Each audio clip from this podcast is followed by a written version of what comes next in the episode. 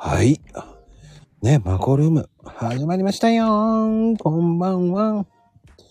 ね、始まりました。ね、マコルームへようこそ。今日のゲスト、ミノルさんです。ね、よろしくお願いします。ね、ミノルさん、すごい素敵な方ですからね。まあ、どんな今日は。ね、音楽と教育ですからね。楽しみでございます。お、みのるさん、こんばんは。こんばんは。お久しぶりでございます。お久しぶりです。今日もよろしくお願いします。いやー、本当によろしくお願いします、本当に。いやー、また楽しみにしておりました。本当ですか？はい、ありがとうございます。全く僕の微力ながらのマコルームですけど。いやいやいやいや。マコさんとお話してると、なんか、面白いですよね。そうですか？はい。いろいろ話がこういろんな方向に進むので、あ、そうか、こういうこともあったなとか、うんうん、そういう思い出しをしたりとかですね。はいはい。うん、それからなんかそういう視点もあるんだなっていうふうに気づくこともあって、だから面白いなって思うんですよね。はい。あ、なんかそんな風に言われるの初めてで、てへって照れますね。そうですか？ね、僕そういう風に言われたことあんまりないので。あ、そうなんですね。僕そんなに、チンチクリン亭なんでね。チンチクリン亭。そうですよ。大したこと言わないっていう感じになってますからね。そうですかね。結構。うん、お話をこう聞いていただけるのが上手な方だなと思って、安心してお話できますよね。負けないんですけどね。まゆみさんもこんばんは。チンチクリン亭。そう、チンチクリンっていうところに反応しました。最後にチンチクリン亭なんですけどね。亭なんですね。ほんと勝手に変えるんですよ。そういわよ。いや、でもどうですか最近は。最近ですね。はい。最近はここをずっと年末年始と小説を書き続けてるので結構忙しかったりします。おー、小説ですか。はい。いよいよ、すごいじゃないですか。はい。いや、3冊目ですね。今まで去年の3月に、一番最初作って、書いてリリースしたんですけど、そのシリーズの、まあ、最後ですねを今書いてて、本当は昨年末に、まあ、リリースするつもりだったんですけど、書いてるうちにこう登場人物たちが勝手に喋り出したり動き出したりして終わんなくなっちゃったんですよね。最初着地点がここだなって思いながら、物語を作って、まあ今までもそうしてるんですけど、大体その登場人物たちが思い思いにこう動き出すっていう瞬間が出てきて、そうで今回の今3冊目シリーズものの3冊目は、まあ。最初から説明しますけど、1冊目は、不登校を死後にしてもいいっていう、クジラの部屋ですね。はい、はい、いつも朗読させてもらってますけど、そうあれが子供の視点が1冊目で、でお母さんの視点が 2冊目で、で3冊目は先生の視点なんですけど、はい、それもまた視点が違うから広がりますね。広がって、で先生との視点っていうのが僕の体験から生まれてくる。結構事実を元にしたフィクションっていうんですかね、になってくるので登場人物が結構多いんですよ。ああ、それ多くなると拾うのが大変ですよね。そう、それで勝手に喋り出してああだこうだっていうのがあって、そうなので多分一番文字数としては多く。なるのかなっていう感じはしてるんですけどね。なんか集大成みたいな感じじゃないですか。そうですね。今回のクジラの部屋シリーズの集大成の位置づけで、で書いてる僕自身、まあ、いつも楽しいんですけど、今回は先生の視点なので、この主人公と僕がすごく重なっちゃって楽しいんですよこの世界にいるのがほうなんか面白いですね、そういうふうに。もう本当にミノルさんの体験談ってことはもうリアリティ丸々じゃあるってことですからね。そうなんですよ。リアリティ丸々あるので、逆に、フィクションの部分ですねをうまく作らないと、今まで関わった人たちがこれって自分のことっていうふうに、まあね、迷惑かけちゃいけないなっていうところはあるので、いやでもそれってじゃないですか、物語なので、はい、またそういう書くって僕大変だと思うんですよ。いやどうなんでしょうね。僕書けないんで分かんないそっか、なんかね、こう書くっていうより言葉で言った方が早いってなってしまってるんでね、最近。そうですよね。なんて言葉で言えた方が楽なんだろうって思ってるんですよ。そうですね。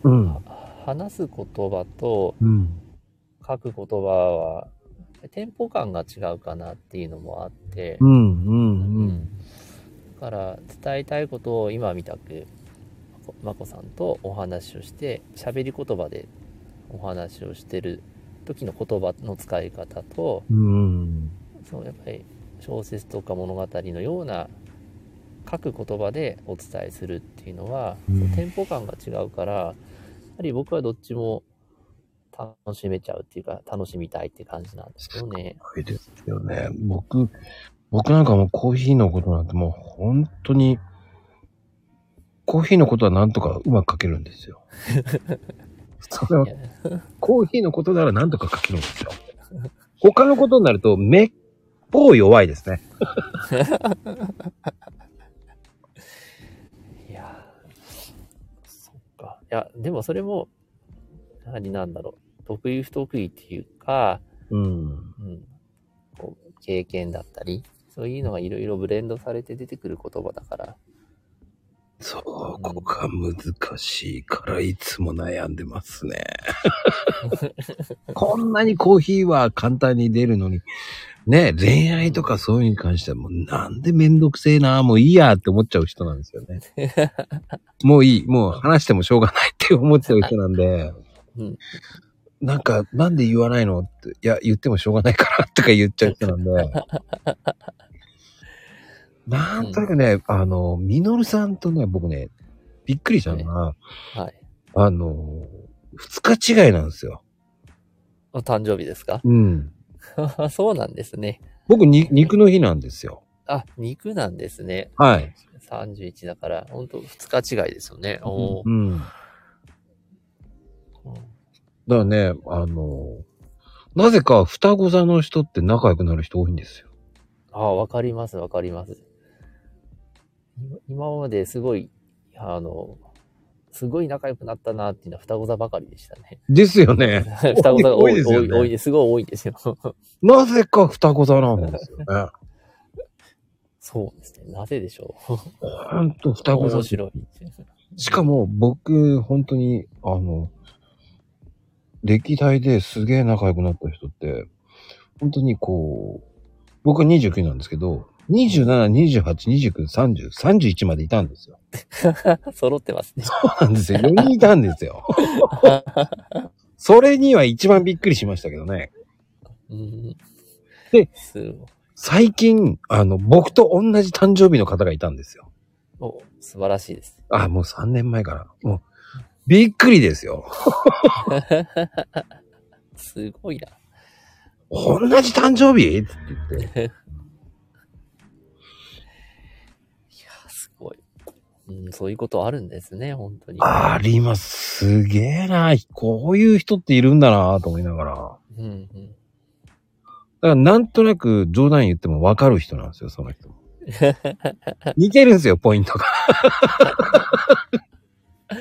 なるほど、なるほど。乱暴な言い方しても平気な人なんですよね。ああ、いますいます。そう、それが同じ双子座だったりします。そうなんですよね。本当な二面性持ってるから、どちらかというと。ああ、よくわかります。ちなみに僕の元奥さんは双子座なんですよ。すごい。だからね、双子座って怖えと思いましたけどね。すごいんですよ、だから。本当、あと、そうですね。悪魔のヘイトさんいるじゃないですか。はい。あの方もね、双子座なんですよ。すごいですね。そう。でも双子座の人って変にこだわりところがあるじゃないですか。あります、あります。ね、そのこだわりはでもみんな違うから面白いんですけどね。でもこだわるんですよね。そうね、うん。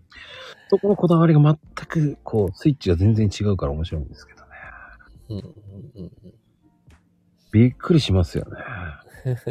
本当ですね。うん。だね、余計ね、こうみのりさん、あ、そういえばみのりさん大阪どうでした？大阪ですね。うん、楽しかったですね。なんかやっぱり12月の大阪っていうか、うん雪がない世界に行くっていうのは不思議な感覚でしたね。ずっとなんかこっちでいう秋が続いてる感じがしたので。寒くはなかったですか？いや、それなりには寒かったですけど、全然着てく服としては秋の格好で行きましたね。雪がないからか、そうか。雪もないし、確かあの時、15、16度ぐらいまで上がったんじゃないですかね。10何度ぐらいあったので。でもね、はい、12月あったかかったですよ。あったかかったですよね。うん。うん。だから本当にこっちの秋の格好で、出発するときはすごく、冬の格好でダウン着て、飛行機まで行きましたけど。飛行機の中でこう畳んで、カバンの中に詰めて、秋の格好になって大阪に入りましたね。ああ。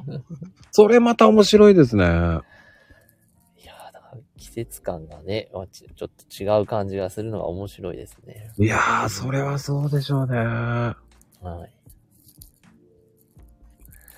そう、ほんと。10度以上あるなら薄手の上着で1枚でいいの？ほんとかよ。俺には無理だよ、そんなの。ちなみに、僕、神奈川ですけど、はい。普段、まあ、今日もですけど、6枚ぐらい着てますよ。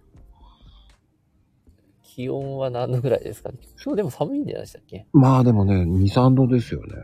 2、3度はやっぱり寒いと思いますよ。まあ、今の季節の2、3度はこっちで言うとあったかいねって会話になりますね。ないっすよ。ないっすよ。なんない。いや、本当いつもマイナス3度とか4度の世界にいると、プラスになると雪が溶け始めるっていうか、少し湿り気を帯びちゃうので、あ、なんか今日あったかいねっていう会話になりますね。言ってみたいな。もう、僕ずっと寒いですよ、もう。いつも寒いです。本当にいつも寒そうな格好してるよねって。どんだけ着てるのって言われますからね。もうね、雪だるまみたいに着てますからね。いや、そんなにですか。うん、もう寒いの本当嫌なんですよ。いや、でも寒いのは嫌ですね。嫌いなんですよ。だから昔寒くなったら海外に行ってましたもんね。すごいですね。それぐらい嫌だったんですよ。5年ぐらい逃げてましたね。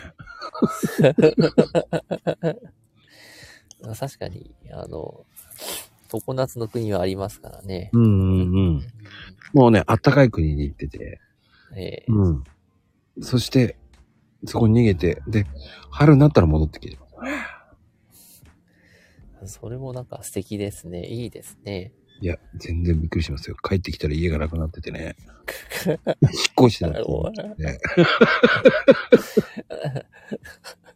ね。なんかうまく突っ込めない話ですね。どこ行っちゃったんでしょう、家と思いながら。違う人が出てきたのびっくりした。そんなこともあるんですね。ありますあります。連絡つかなかったからって言われて。そっかそっかっていう感じですよね。すごいです。そういう感じなんですよ、うち。伸びすぎるんですよ。普通の家と違うんですよ、うち。いやー、でも面白いな。日本に帰ってきたら家がないっていうか、別の場所に行っちゃうっていう。ああ、そうなんですよ。はい。ね、ほんと。でも、じゃあ、カノンさんと会ってきたってことですかね。そうなんです。はい。ライブハウスカノンに行って、カノンの、誠さんと、はい、かのこさんと会って、で、あとは、割とスタイフで、こう、活躍されてる方も、ライブハウスに来ていただいて、なんかすごくいっぱいお話できましたね。それが楽しかったです。それも素晴らしいですね。そういうお話ができるって。いや、いい機会もらって嬉しいですよ、本当。それでまた刺激をもらえますからね。はい。いや、もらいました。ものすごいいい出会いがあって。そう大阪に行った時は、これまでの学校、これからの学校っていうテーマで、まあ、学校についてのちょっと歴史を振り返りつつ、これからこういうふうな取り組みとかしてったらいいですねっていうお話を30分ぐらいしたんですよね。で、その後のオフ会みたいな感じでお話した時は全くその学校の話なくて。そうではなくて、で、そこで皆さんやられてる活動について、意見交換とか情報交換みたいな感じができたので、それがすごく刺激になって、どうしても学校っていう仕事、先生の仕事しちゃうと、周りは、僕は高校なので、高校生たちって仕事ついてないじゃないですか。当たり前ですけど。なんで、いつもこう年下の人とお話っていうところがそういう別の場所に行くと異業種で仕事されてて、でしかも年上の方とかいろんな世代交流っていうのができたのが世代間交流ですね。そういうのもすごく大きな刺激になったので学校の話しに行きましたけど学校じゃない話の方がすごく面白くてそこでためになったなっていうのは同じ Kindle で作家されてるっていうか Kindle でいろいろ出版をしてその出版のお手伝いをするっていうサービスされてる方と仲良くもなったんですけど、でその方にもやっぱりいろいろと参考になることを教えていただいたので、なるほどだから僕のこの3冊目の今書いてる小説を Kindle で出すんですけどそのはい、出版の仕方とかすごく参考になったので、こういうふうになんか出会いとかつながりが生まれるんだなっていう、そういう場所に行けたなって感じはしましたね。やっぱりねこう世代間交流ってすごく面白いと思うんですよ。本当に面白いです。で本当今ねこう都内でも、こう、大学生が、なんて言ったらいいんでしょうね。光熱費はタダとか。で、老人ホームを手伝うとか。そういうね、こう、アルバイトしながら稼げるっていう、賃貸も無料になってしまう。いい取り組みですね。そういう、こう、のが増えてきてますよね。バイトしながらじゃなくて、そこでバイトするって感じですよね。ああ、なるほどですね。お手伝いすれば、そう、週3回働けば、家賃タダとか。なるほど。うまくやってますね。いい仕組みですね。で、やっぱりこう、福祉関係の学校の方とかの寮とか、そういう感じでしたけどね。ああ、いい考えですよね。それすごいいいですね。そういうところが増えてきてますよね、今。そうですよね。今、本当超高齢社会に向かってるので、お年寄りがたくさんいらっしゃって、それを支える人たちっていうのは逆に少なくなるっていう時に、住み込みの形でそういう仕事をしながら住む場所もあるって、なんかウィンウィンの感じがしてすごくいいですね。本当にこう助け合いみたいのがね、だいぶ出てきてるのかなっていうのもあります。そう、まさに助け合いですね。いや、本当にそういう交流の場っていうのが、ね、田舎に行けば行くほど減ってますし。ああ、そうなんだ。団地も自治会の手伝いすると家賃半額なんだ。でもね、その総武大団地ってね、昔、ね、3000万ぐらいになった団地なんですよ。バブル期は。全然価値ねえと思うぐらいなね。今考えるとね。それぐらいね、本当に、今300万ぐらいまで落ちたんじゃないかな。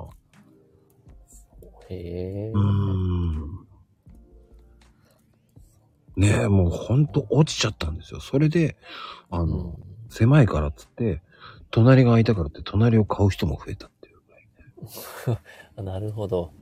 そう、どうなのかな、団地2つ買ってって思ったんだけどね。家買った方がいいんじゃねえって思っちゃうんですよ。ね、ほんと面白いですよね。そういう自治会のお手伝い半額っていうのはね、面白いですよね。面白いですね。まあ、それだけこう、手伝う人が減ってるっていうのもあるんじゃないですかね。そうですね。団地ですからね、多分住んでる方が多いけれど、それを担う人が少なくてってとこなんでしょうね。本当ね、交流の場で役立つゲームとか、そういう感じでやる感覚で手伝ってるんでしょうね、多分。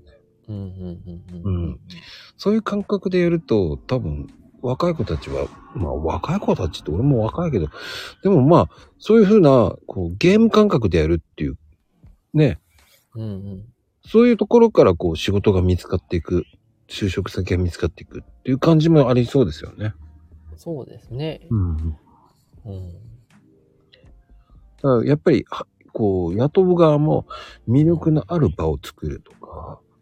ね、こう居心地の良さを演出しないとやっぱりこうね来ないですからね、人っていうのは。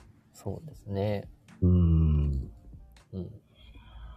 そういうのって本当に今難しい時代になってますからね。そうですね。いや、やっぱり人が少なくなってる。子供の数が減ってるとかっていうのも関係してるのかなと思いますね。やっぱりもうちょっと日本頑張れよって思うぐらいな感じ。そうですね。薄めばっかりすんじゃねえよって思っちゃいますからね。そう、本当ですよね。で昔はね、こうご近所付き合いがあって、こうね、生活に役立つお話とか、こう世代別に教えてもらったりとかして、ね、あ、じゃあ今度うちも料理やってみようとか、お裾分けとかそういうのあったわけじゃないですか。それがね、だんだんこう隣近所の顔がわからないっていうね、世の中になってきちゃってますからね。そうですね。町内会というのも衰退しちゃってきてるし、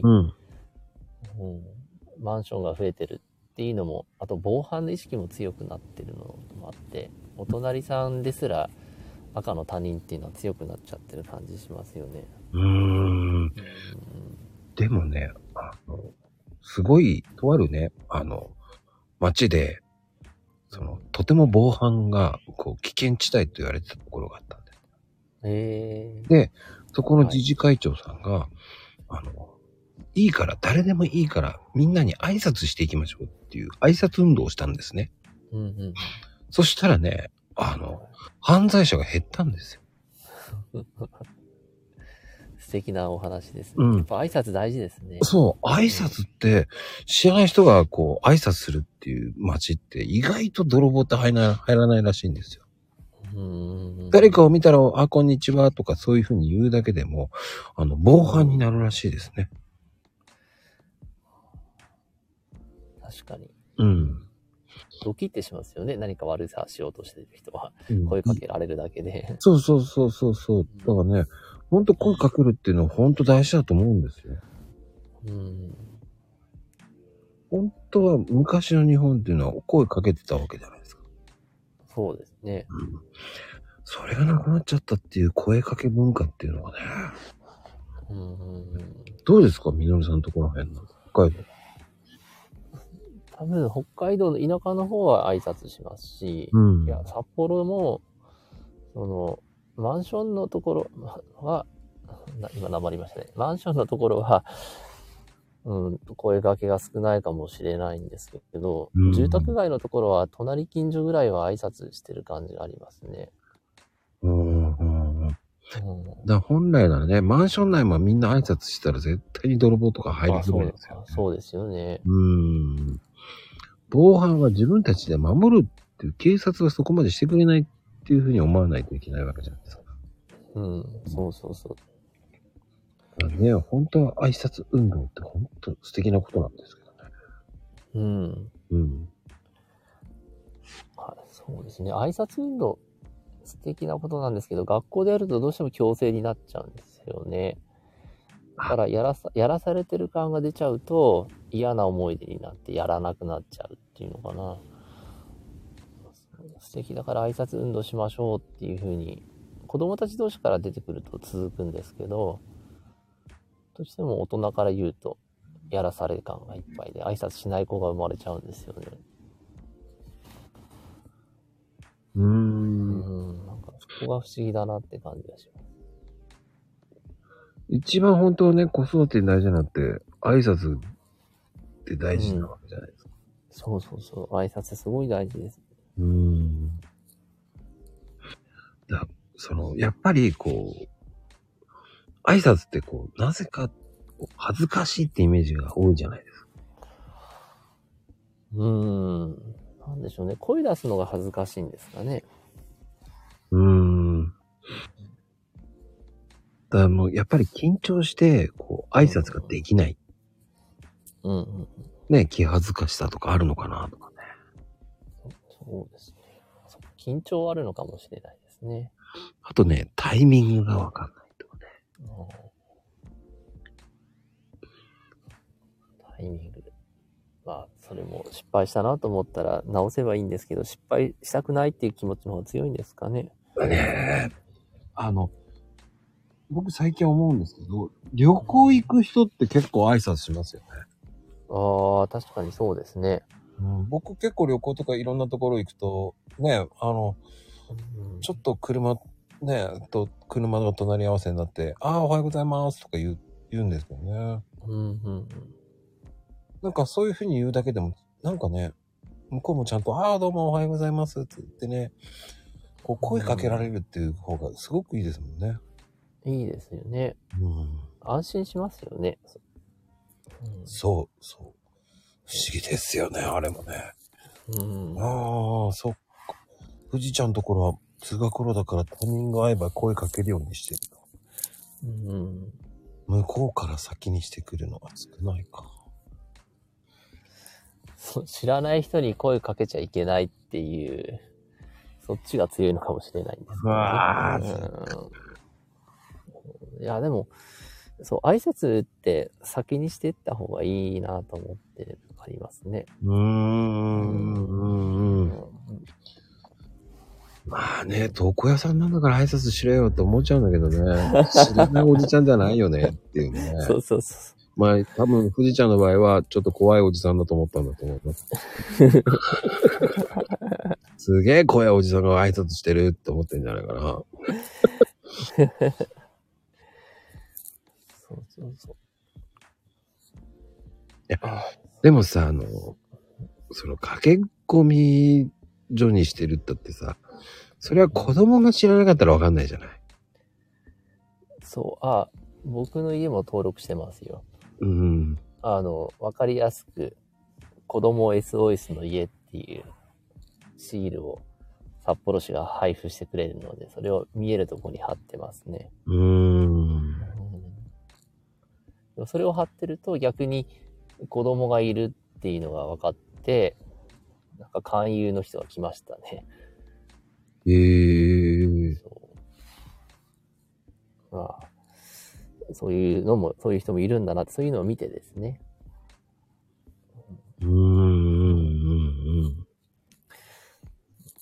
ただやっぱりそういう、なんだろう、ここは大丈夫なお家なんですっていうのが分かるようにすれば、挨拶されてもですね、怖がらなくなるのかなって気もしますけどね。うん。ねえ、まゆみちゃんのところはね、群青スポットって言われてますから。群青スポット。そう。群青スポットって言われてます。うん、いろんな人がね、見に来る、うん、有名なスポットです。観光名所なんですね。いやでもさ、知らない人から声かけられたってさ、挨拶しただけで知らない人に声かけられたって思われちゃったらさ、それも困るんだけどね。そうですよね。そう。その、ね、おはようっつったらさ、逃げられちゃったらこっちも困るわけだよね。挨拶しただけなんだけどな、と思うからね。そうそうそう。でも、僕なんかはこう、そういうお宅に行くので、うん、こんにちはとか言ってくれますね。うんうん。うん。あ、どうもこんにちはって言って。偉いねって言って、そんで、去って行きますけどね、僕は。それ以上はね、話さないようにして逃げてますけどね。うん、もうそれ以上話すと怪しい人に思われちゃうんでね。うん、まあそうですよね。いや、そう、不審者扱いっていうか、不審者の人もですね、結局、うん、人当たりの良さそうな雰囲気で接してくる人が怪しい人っていうのは多くなっちゃってるから、分かんなくなりますよね、うん、子供にとって。いやー、それは本当ですよね。こっちはただ挨拶しただけなんだけどなと思って、逃げられてもらうって。そうそうそう。だから、世知がない世の中って言えば世の中ですよね。そう、世知がない感じがします。うん、ねえ、こんにちはで、それだけ挨拶だけにしなさい、あとは逃げなさいっていうふうに言っとけばいいわけです。でもこんにちはって言って逃げられても、それはなんか寂しい感じがしますけど、ね。その辺の曖昧って難しくないですか？そうですよね。そうそう。ここがね、やっぱり、その挨拶、よくあるじゃないですか。ミステリーとかそういうので、ね、その、自治会の会長さんが犯人だったとかね。すごい気さくな方でとかね。そうそうそう。あの人がっていうのは、思わぬ人が犯人とかね、ありますからね。でもほらね、どっかのパパがこう犯人っていうのもあるわけじゃないですか。そうですよね。ね、そういうのもあるからまあテレビの見過ぎだって言っちゃったらいけないのかもしれないけど。あ、そうか、そうですね。テレビってそういうなんだろうな、事件とかをまあニュースするから、それがなんかどこにでもありそうな感じになりますが、すごく稀なことをニュースはやってるような感じで。気づかないとっていうか、注意して見とかないと、日本中どこでも何か事件事故ばっかりで怖い国になったねってなっちゃう気がします。いやでも昔よりは、そういう国になりましたよね。そうなんでしょうね。だから逆に言うと今の子供たちはかわいそうですよ。いろんな目で疑いを持たなきゃいけないわけじゃないですか。確かにそうですね。それで疲れますよね。ね、防犯ベルはいつでも持ってなきゃいけないとかね。そうそうそうそう。うちの子も持ってますよ。逆に持たせないと怖いなって思っちゃいますからね。いや、ほんとそうです。で、今ね、防犯ベルのなんか、やつやってますもんね。連絡が行くような。そう、アプリみたいなのもありますしね。なんか、見守りみたいな感じですね。そうそう。あれがなんか、すごく今、広がってますよね。あれもすごいと思います。本当に防犯対策にもなるっていうのもあるし。でも、ああね、ああそう、昔は何も考えずに挨拶しながら帰ってたよ。うん、帰りました。なんかそういうのが当たり前っていうか。ね。そう。早く帰らなきゃダメだよ、宿題しなきゃとか言われながらね。そう。ね、もうですよね。ダメだよ、そんなとこでおしっこしちゃーとかね、怒られたね。逆にトイレ漏れそうな時に、近所のおばちゃん家行ってトイレ貸してとかもできたんですけどね、学校帰りとかでも。ねえ、今じゃ貸してくれないですから。貸してくれない。誰をあんたってなりますからね。そう。もうコンビニしか貸してくれないですからね、本当に。もう結局はこう、人ん家でトイレを借りるっていうことができないですよね、なかなか。そうですね。うん、そういう習慣がもうないでしょうね。困った時に、そう、その辺にいる人に助けてっていう感じはないっていうか、トイレくらいいいじゃないかって思うんですけどね。そう。うん確かに言いたいです。トイレくらいと。でもダメなんですよね。そういうのって。そうですね。だから知らない人の家に入るのは危ないからやめなさいっていうふうになりますね。でもさ、街から防犯ブザーもらえるのはいいんだけど、街だってその村だったらさ気づいてくれない場合もあるわけじゃないですか。いなさすぎてっていうね。それもちょっと複雑じゃないですか。そうですね。ねえ、それを携帯に行くような感じだったらいいんだけどさ、防犯ブザーって。確かにそうですね。まあ、そういう機能ついてるのもありますよね。ただ鳴るだけの防犯ブザーは意味がないんですよね。まあ、助けてくれる人が周りにいないとですね。そうなんですよ。家のないとこ通るわけだから。鳴ってたってさ、お年寄りばっかりだったら耳が遠かったら絶対聞こえないじゃないですか。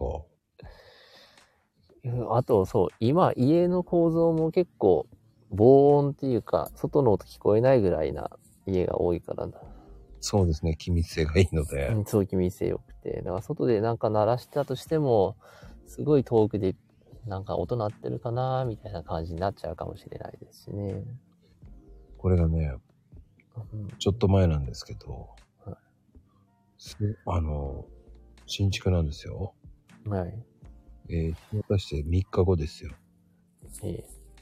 バイクがフェンスに激突したわけです。うわ。もうぐちゃぐちゃになってるわけですよ、フェンスが。押して逃げたんですよ。マコ様ですか？いや、僕じゃない。じゃなくて。僕は、やられたお宅の方に呼ばれてすぐ行ったんですけど、気づいたら、フェンスが、とか言って、気づいたらってどういうことと思って。あ、そっか。そんだけ派手に壊れてても気づかなかった。もう、ぐちゃぐちゃすぎるぐちゃぐちゃだったんですよ。嘘でしょっていうぐらいに。でも、これだけ突っ込んだらバイクボロボロだろうね、と思うぐらいの勢いだったんですよ。でも、車は無傷だったんですよ。あ、それはまだ不幸中の幸いでしたね。ただ、どうやったらそこに突っ込むんだろうね、と思いながら。どっかのカーブが曲がれなくてとか、何にもないんですよ。ただ、まっすぐなとこなんですよ。そこから、なぜ左に入って突っ込んだんだろう、フェンスになるまでっていう。何のカーブも何もないんですよ。いや、転んだんだったら、怪我してるからわかりますよね。逃げないですよね。まあ、簡単な話、フェンスの柱が3本ぐらい折れてるんですよ。3本もで。そのフェンスは、隣の家に全部行っちゃってるんですよ。その本人は飛んだよねっていう感じじゃないですか。そうですよね。いやー、知らん。逃げてんだもんだって。わかんないよね。でも、ちょっと見た人はこう押してったって。押してった。で、そのナンバーを見てた人は、その、警察にも言ってくれて、でも、そのナンバー照合しても見つかんないんで。だそれもおかしな話よねっていうか。おかしくないですかつって。おかしいな、ナンバーも偽造だったってことですかね。だから日本ってそんなことあるのと思いましたね。いや、だんだんそういうなんか治安の悪さというか、なんだろうな。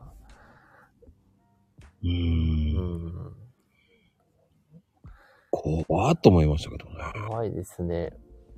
その住んでる方もすごいですね。よく気づかずに。うん。あ、やっぱ気密性がいいんで。良すぎて、全く聞こえないです。だって今本当に気密性が良すぎて、ね、窓開けない限りね、大きい道路沿いのところの騒音が聞こえないっていうぐらい聞こえなくなりますからね。うん。そうですよね。本当に窓の性能も高いですからね。だってね、一つの窓よりもう一枚つけただけですっごい聞こえなくなりますからね。北海道はどうしても寒さも対策あるので30窓とかに今普通になってきてますね。ガラスとガラス。そう、20窓じゃなくてさらに3枚目が入ってトリプルガラスっていうのが今だんだんこう当たり前になってきてて。トリプルって開けるの大変じゃないですか。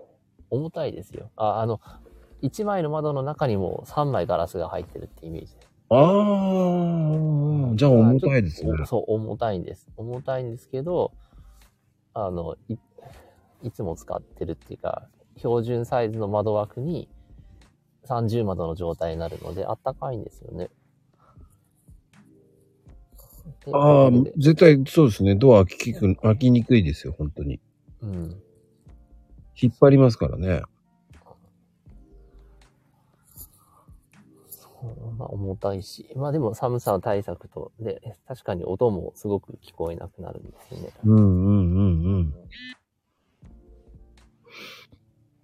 逆にコンセントからの風が気になってしょうがなくなるんじゃないですかね。いやでもあれですよ。なんだろう、断熱効果の高い家は夏も快適ですね。だから夏場もエアコンちょっとつけて涼しくなったら。エアコン止めてもしばらく涼しさ残りますし、ね。だいぶ去年の夏とか北海道でも暑い日がすごい続いたのでエアコンつけてないとぐたーってなるんですけど、でもやっぱ冬用の気密性の高さがあるので、そのエアコンつけてしばらくしたらもういいって感じになりますね。昔に比べてね、気密性がいいって言うんですけど、ね、マンションから引っ越した方はね、寒い寒いって文句言うんですよね。いやー、普通の家から、昔の家からしてみればあったかいと思いますけど、つっても、寒い寒いとか言うんですよね。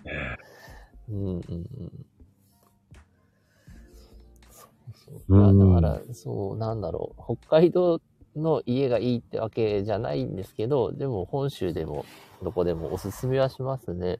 逆に省エネになったりとか、家の中が快適になるんじゃないかなって思いますけどね。宮崎は夏のエアコンが効きにくいの。効きにくい。っていうか昔の作りじゃないの？それは。多分。瓦屋根でこう紙の障子で木の雨戸ってイメージですかね。ああ、木の雨戸ありそう。なんかそう。で、縁側がこう、あって。なんか、そう。もう。雨どいは木の家もまだあるんだ。はい、雨どい見たことないですね、こっちでは。ない。で、昔はなんかね、トタンみたいなのもありましたよね。まだあるんだ。へえ。なんで台風の時に見かけるんだっていうのがわかんないけど。そのトタンが飛んでるってこと？そうなのかな。雨具って出してるって出し入れするものなんですか？普段は外してるとかってそういう感じなんですか？あ、それすらわかんない。そうか。そっかそっか。普段はどっかにしまってそう片付けて戸袋。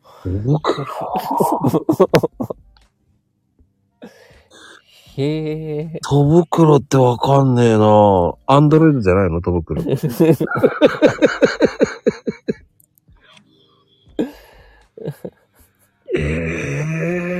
袋。久々に知らないな、戸袋って。そんなのあるんだね、戸袋っていう。そう、あるんですね。戸袋って、俺、アンドロイドしか聞いたことないよ。前みたいにね。ごちるんですよ。アンドロイド。戸袋アンドロイドって言うんですけど。戸袋ってあるんだね。へえ。冊子の横にあるんだ。壁に。もう全然想像つかないですね。こっちの設備にはないものなので。そう。すごいね、なんか。なかなか最近聞かないよね、戸袋なんて。うん。シャッター式の雨戸っていうのもイメージつかないですけど、シャッターってガラガラってやつですよね。あれが雨戸になってる。雨戸になってる。ねえ。へえ。面白い。まあ今ほとんどシャッターですもんね。そのシャッター式すらわからないですね。どこにつけてるんだって窓のとこですよね。上ですね。上にじゃあ窓の上にこうシャッターの巻き取る場所がついてるんです、ね。うん、ついてます、ついてます。全然見たことがないですね。あ、本当ですか。こっちはもうね、シャッター主流ですよ。そうなんですね。はい。台風の影響、そうですよね。ただね、やっぱりシャッターって意外と重くなるって言うんですけど、まあね、わかるけどねえと思いながらね。そっか、そうですよね。なんかシャッターってそうですよね。アルミってことは暗くならないんですか？こう、雨戸を下ろしてたら。いや、暗いですよ。暗いですよね。うん、真っ暗したらもうじゃあ、朝か夜かわからないみたいな感じになっちゃうんですね。そうです、そうです、そうです。へぇー。ね、シャッター閉めてる方なんていっぱいいますもん。それ台風じゃなくてもですか？なんで閉める？カーテンの代わりですか？じゃあ。やっぱり、ね、寝るときとか閉めといた方が防犯にもなるじゃないですか。あー。なるほど。そっか。なかなか習慣がないからわかんないところで面白いですね。関東とかはね、シャッターとか多いですよ。へぇー。ね、なんかシャッター、そう、窓にシャッターって言ったら、コンビニとかそういうお店のイメージしかないですね。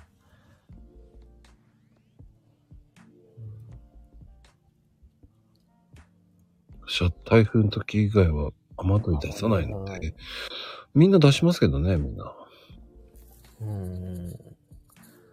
地域柄にもよるんですね。そうですね。地域柄じゃないですかね。いや、雨戸は使わないですね。やっぱり、こっちは台風の代わりに吹雪が待ってますけど、吹いてる時とかも全然シャッターは下ろして、シャッターっていうか窓はそのままですね。なくなるのが嫌だって感じはしますし。まあ朝の光を浴びたいっていう人もいますからね。うんうんうん。そう。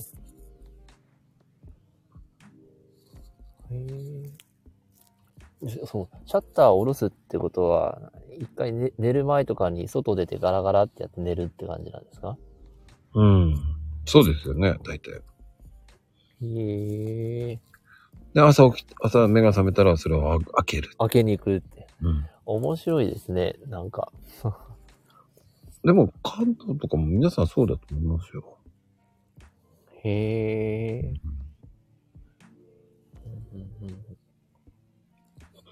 僕もね、台風の時ぐらいは閉めるかな。うん、台風の時はやっぱり閉めますね。なんかあったら嫌だから。台風がほとんど来ないからですね。うん、そうだと思う。そうね。うん。あ、そっか。昔の家はですね、うん、気密性が悪くて、つららとかすごく屋根から伸びるんですよ、うん、こっちだからつららが窓を突き破ることがあるので、うん、それで木の板を斜めに立てかけるってことはありましたね。へー。そう、あと屋根からの落雪も気密性が悪いと屋根から熱が逃げて、うん、で屋根からどんどん雪落ちてくるんですけど、落ちてきた雪が家の下にどんどん溜まってって、やがて窓の高さよりも高くなっちゃう時があるので、ほっとくとガラスが割れちゃうから、木の板をこう張るっていうのがありますね。雨戸じゃなくて何でしょうね。雪戸になるんですかね。うん、そう、昔の家はそんな仕組みでしたね。へぇー。1階部分だけこう木の板を当てるんです。雪戸って言うんだ。いや、言わないです。言わないよ。あ、そうそう、雨戸って言ったから雪戸もあるのかなって、イメージとしたらそうです。ないんだろうね、やっぱり。うん、ただの木の板ですね。ベニヤ板、ただ置いてるって感じ。でも、今、みのりさんが普通に言えば、そのまま雪戸だと思ってますよね。そっか。そのまま、じゃあ雪戸ですって。はい、雪戸になりました。多分、まゆみちゃんすぐ信じて、明日ツイートしてますよ、間違えて。私はこのね、60年間生きてきて知らないことがあったとか言ってね、雪戸ってあるのよね。皆さんも。雪戸。北海道行ったら雪戸を見てね、なんて書いてある。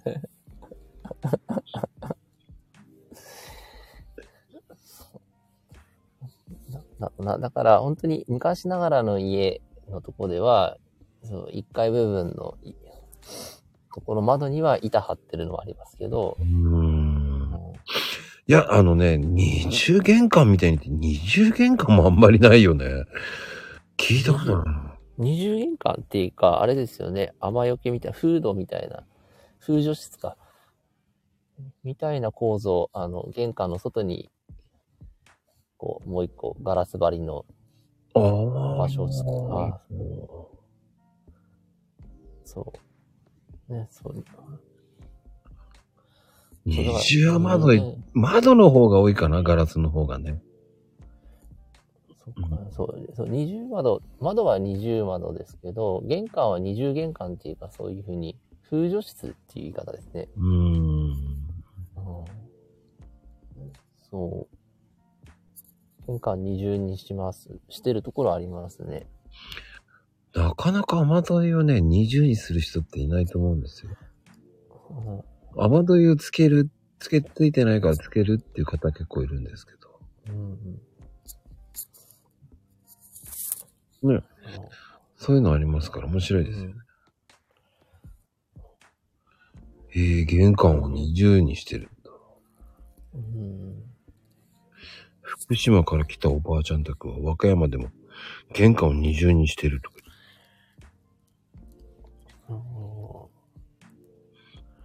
でも、ね、トイレ行きたいとき漏れちゃうなんて思うんですよ。二重玄関なんですね。まあ、漏れないように急いで入る仕組みができてる。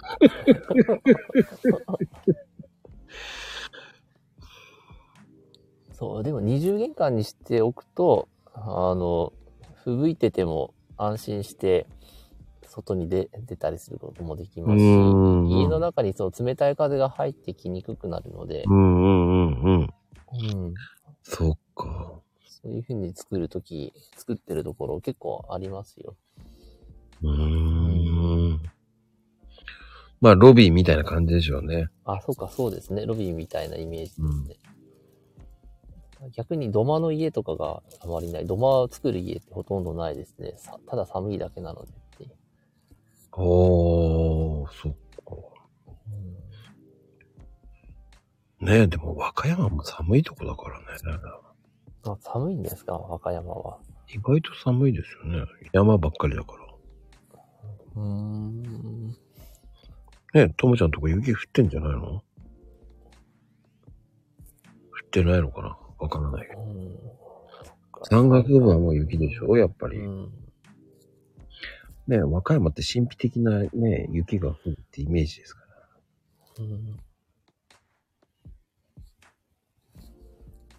や、まあ全然だから、日本国内もっと旅行したいなって行ったことがないところばかりですね。あ、そうですか。北海道一通り回るので精一杯でしたからね。あ、でもそうなりますよ。前お話したことありましたっけど、道の駅ってあるじゃないですか。はい。スタンプラリーをしてるんですけども。あ、今もやってらっしゃる？あ、今はやってないですけど、昔ですね、北海道の全部のスタンプラリーっていうか、道の駅を制覇して、賞状をもらったことあります。200カ所ぐらいあるんですけど。200カ所行ったんですか？全部行きました。それはすげえ。表彰されました。それは知られますよ。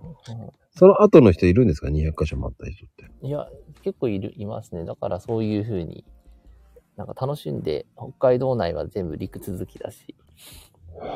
でも200カ所回る。確か、そう、200近くでした。あって。どれぐらいで回ったんですか？半年ですね。その1年間以内にっていう中でやったので。1年以内に200カ所回れってすげえよな。いや、昔のルールですよ。今はちゃんと期間もうちょっと長いですけどね。だから、北海道回るので精一杯で、本州とかあんまり行ってないなと思ったんですよね。でも、ひとりさん200カ所結構ハードな感じだったんじゃないですか？ハードでしたね。1日、12、10じゃ回りきれないですからね。だって半年でしょ。結構な速さなんですよね。いやー、そう。だから若さに任せて、もう徹夜に近いドライブが多かったですね。もう最後意地でしょうね、撮るまで。そうそうそう。本当に意地で、あの場所行くのも、また行くのか、みたいな。一応ルート考えたりもしたんですけどね。マジでルート行っちゃうと最悪ですよね。そうそう。うまく一筆になるようにいろいろ集めたんですけど、どうしてもこう、盲腸みたいな場所があって、いやー、ここ行くのか、みたいな。そりゃもう変なとこもあるでしょうね。でもね、やっぱり道の駅もね、それが狙いですからね。いや、すごい。ともふじさんも180ぐらいだったようなって。そんだけ行っちゃう。ちょろっと回って180ですかね。すげえな。ちょろっと回って180ってすげえな。できないよ。簡単に言うよな。だってみのりさんのやってることも簡単に言ってるけど、結構大変ですよ。いやー、そうですね。スタンプラリーってハンコを押すんですか？そう、ハンコをちゃんとスタンプ台帳があって、でそこに何番の駅のスタンプを押していくっていうふうに貯めていくんですよね。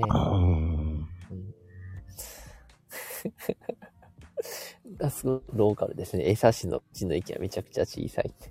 そんな小さいんですか？江差市。い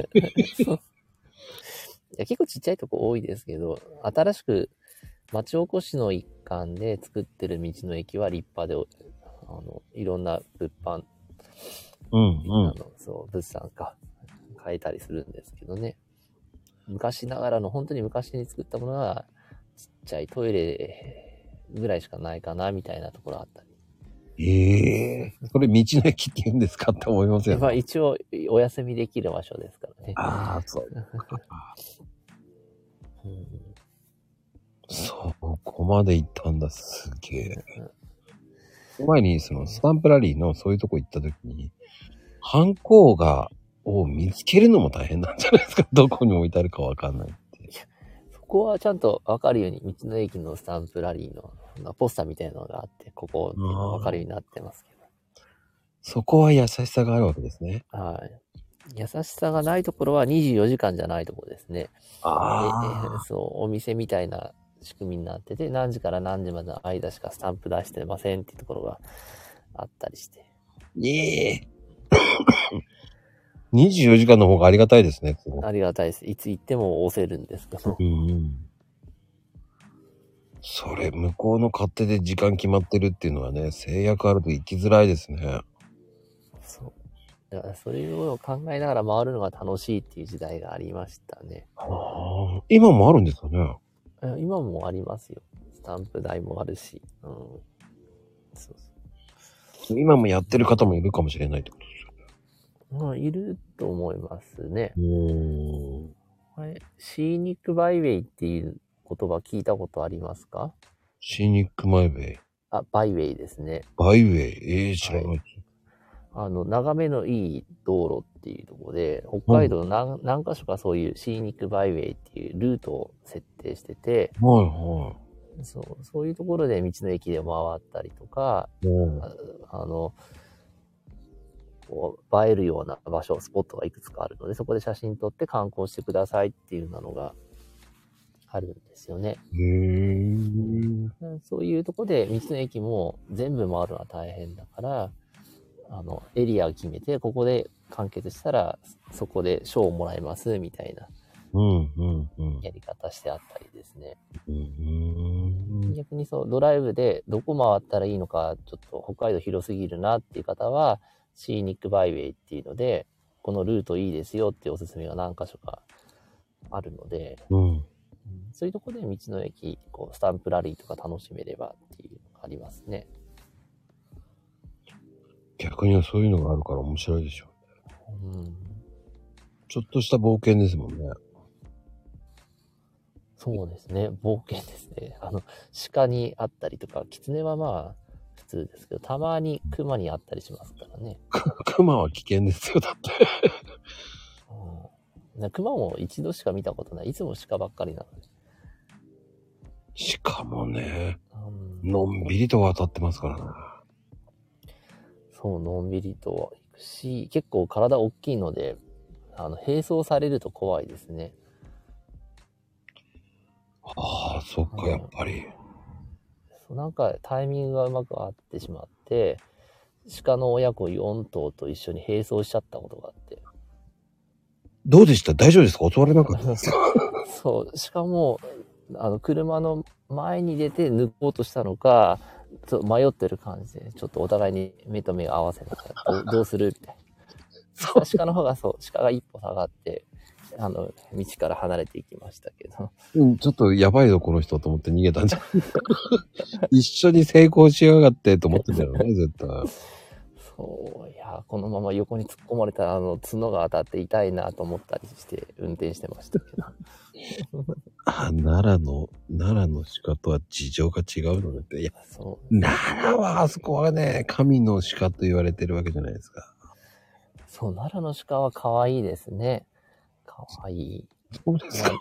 奈良公園に行くとちょっと糞が多いなって思いますけど、ただやっぱり小柄な鹿なので可愛いなって思いますけど、エゾシカは、普通にでかいですからね。やばい、あそこならば。僕一回ね、鹿せんべいを出したら、10匹ぐらいに囲まれてどうしようと思います。そう。で、しかも最後のせんべいをくるんでる紙も全部食べてくれますよね。取り合いになって怖かった。そうそしてリュックとか突っ込められまく食べられまくってなんか嫌な思いしました。これ1個じゃ足りなかったと思いながらね。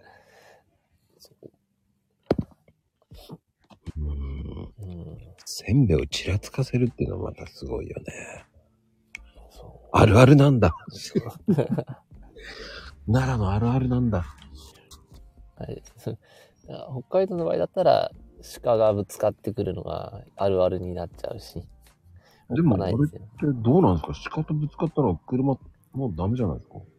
ダメですね。ダメです。大人の鹿にぶつかっちゃうと車の方が負けるっていうか、軽自動車だったらまず軽自動車が廃車になって鹿が逃げるっていうパターンですね。うん、結構見ますかそういう鹿？あ、見ます。あとよく聞きますね。鹿にぶつかったらそう廃車になっちゃったとか。はい。それもタイミングなわけじゃないですか。タイミングだから鹿と並走した時が怖いのはこっちに突っ込まれたら痛いなってなるんですよね。ちなみに保険とかどうなんですかって言ってます。保険はちゃんと、普通の嘘言うとこです。今鹿保険あるから大丈夫ですっていうとこでした。ありそうですね。怪物だよね。怪物ですね。怪物保険がちゃんと効くのね。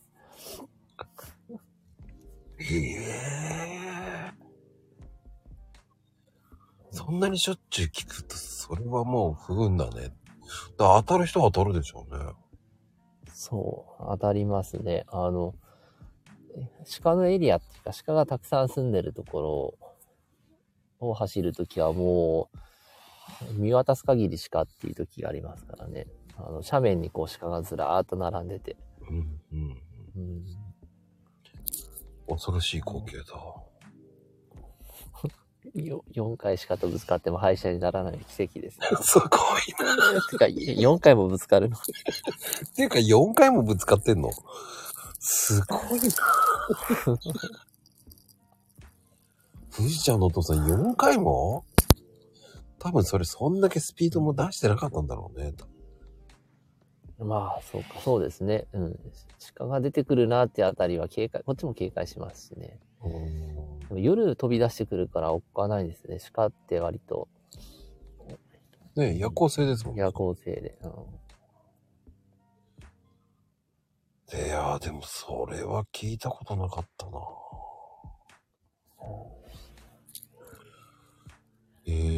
一度鹿との事故で廃車になったんで、まゆみちゃんとこも鹿出るんだね。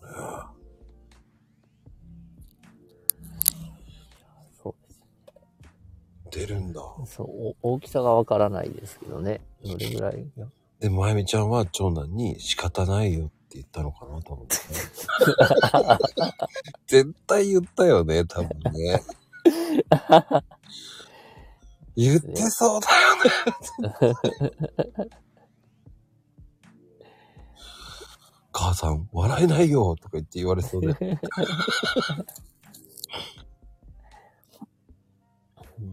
鹿笛。ウ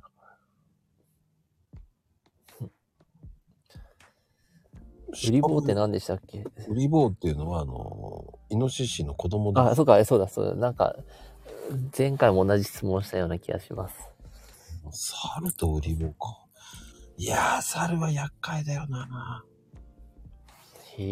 だって見たことないし、平然とドア開けて入ってくるんですよ。すごい賢いですね。でなんだっけな、誰だっけな、僕の友達のおばあちゃん家が猿が入ってくるっつって言ってこたつに入ってみかん食ってたのには大爆笑したとか言ってましたけど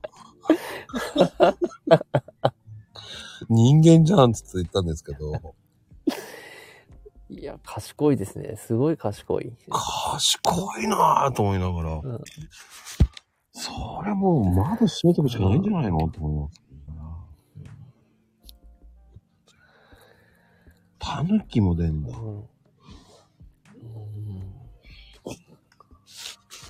いや、そりゃもう。ねでも、すごいな。地下大きいんだ。多分、それはね、まゆみちゃんちの周りにね、鹿の餌あげてるからだと思う。だから大きくなっちゃうんですよ。群青スポットということですから。群青パワーがあるんでしょう、ね。あ、大きく育てよーとか言ってね。丸大ハンバーグみたいに。それは昔のコマーシャルですね。いや、すごく小さい時の記憶が出てきました。ああ、そう、なんかそんなのあったって思いまし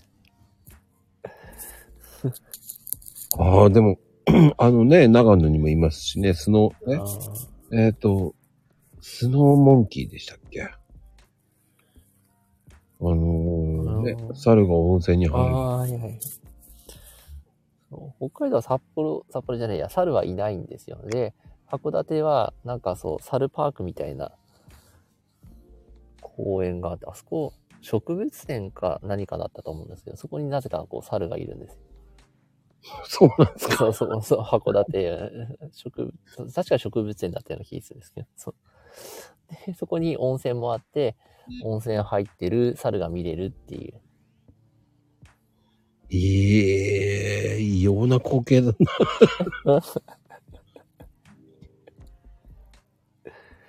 人間と猿が入ってるって言ったら面白いですけどね。いや、入れるんですかね。いや、どうなんでしょうね。今度行って実験してみてください。結構あれですよ、猿逃げないためにものすごく奥深く掘ってあって、多分降りてくのが大変ですね。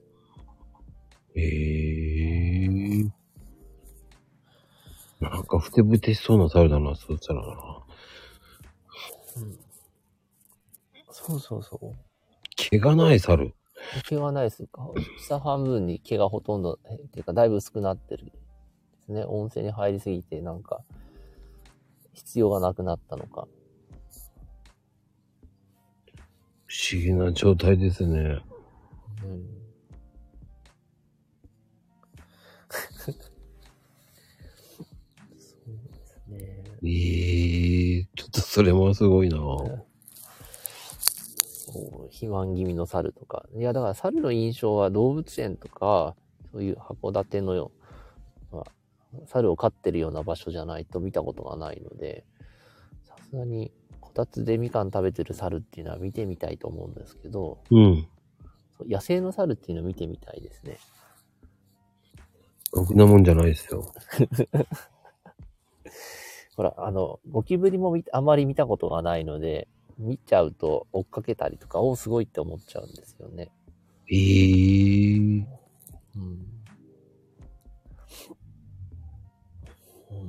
そういうのに比べたら今過ごしやすそうですもんね。そうですね。いや、だからなんかこういうお話してると本当に、そういう行ったことないとこに行きたいなって思いますね。まあね、そういう楽しみもあるっていうのもいいですよね。田舎である。そうだ、ウリ坊を見てみたいですね。どんなものなんだろうっていう。逆にキツネとかウサギは見慣れてるからいいやってなっちゃうんですけど。特にキツネはもういいやって感じですね。野良キツネとか。普通に札幌市内でも歩き回ってますからね。そっか、でも面白い世界ですね、そうやって考えると。ねえ、北海道の方なんかそれをほとんど毎日、もう来ちゃったよと思いますもんね。ついこの間春だっただろう。そう。ああ、そうね。雪があるからな、どうしても。ゴキブリいない代わりに雪があって、それが嫌っていう人もいますね。今も吹雪いてますけどね。全然聞こえないですけどね。うん。なんかその、だんだんこう、昆虫も利口になってるってことですよね。いろんな意味でね、利口になってるんじゃないですかね。うん。なんだこれ。でもまあ、北海道ってほんとゴキブリ出ないですもんね。出ないですね。うん、なんかそれっぽい生き物がいたとしても認識できないですからね。あれクワガタいやカブトムシみたいな感じのゴキブリだって感じですよね。まあでもその前には住めないですよ。その温度だったら。うんムカデもほとんど見ないですね。いるのかな いるはずなんですけど。うん。うん。よくは。ムカデまで見ないってミミズぐらいしか見てないのかなうん、ミミズは見ますけどね。うんうんうんうん。全然こっちも見ますよ。カメムシがすごいですよ。カメムシはどこでもいますね。うん、カメムシは確かに。あ、でも、カメムシのお話で、うん、僕の、専門理科なんですけど、うん、理科の先生の中でカメムシ研究してる人がいて、うん、で、カメムシは食べ物によって匂いが違うそうです。花の蜜を吸うカメムシいるそうなんですけど、それはすごく甘い香りがするって言ってました。へー。へー。そうね、カメムシは臭いのはその死骸とか糞とかを食べてるから臭いんであってって言ってましたね。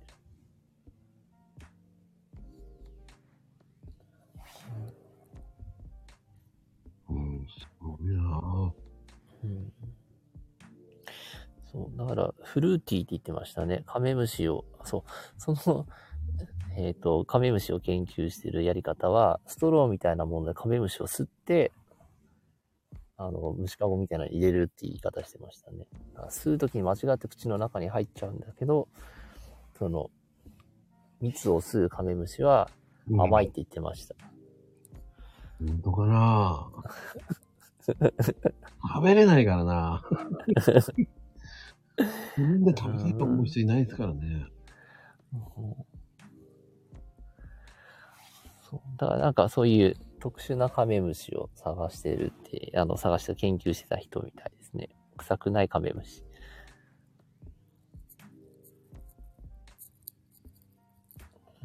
うん、うん面白いなぁ、そうやって話しちゃった。北海道あるあるとこっちあるある違いますからね。うん。うん。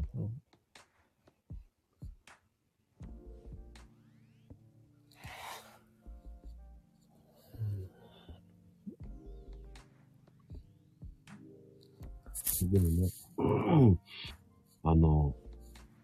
自分が思ってた以上にね、距離走ってるとかそういうのもわからないですからね、今ね。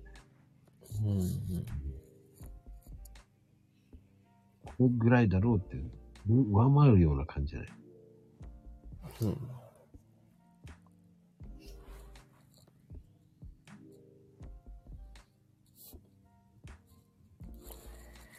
いやー、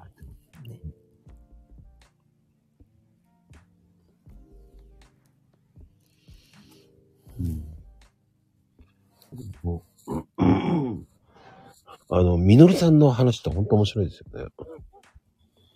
ありがとうございます。うん。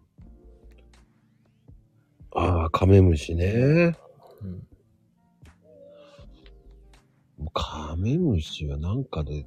駆除するしかないですからね。でもゴキブリ同様、結構な数でいるらしいですからね。カメムシはあんまり、そうですね、好きじゃないっていうか、そう確かに匂いもあるし、結構丈夫ですよね、あれって。潰しても潰しきれないっていうか、なかなか硬いな。そうね。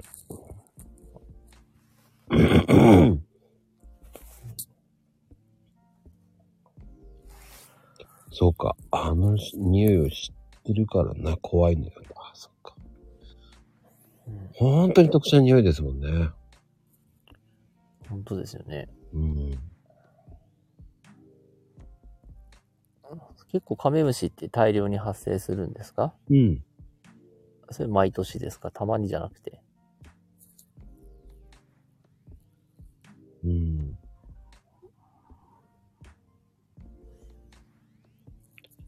不思議なところです。うん、まあね、でもその分料理も美味しいじゃないですか。そうですね。え、まこさんって北海道に来たことあったんでしたっけ？ありますあります。うん。特に何かお好きな料理とかありますか？うん。ありますよ。何回か行きましたよ。うんうん。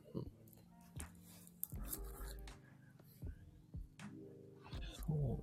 結構北海道だと、海の幸とかが美味しいっていうことで、海産物かを、お食事に選ぶ方が多いなぁって気がするんですけど、割と、肉牛とかも生産してて、はいはいはい。道産牛とか、そう、陸のものも結構美味しく今なってるんですよね。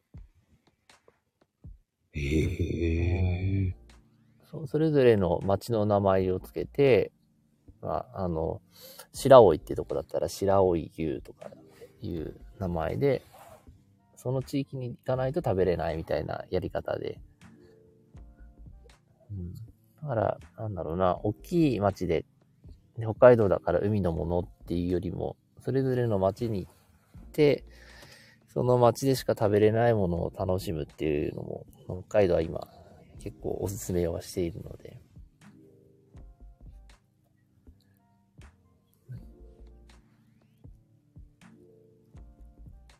面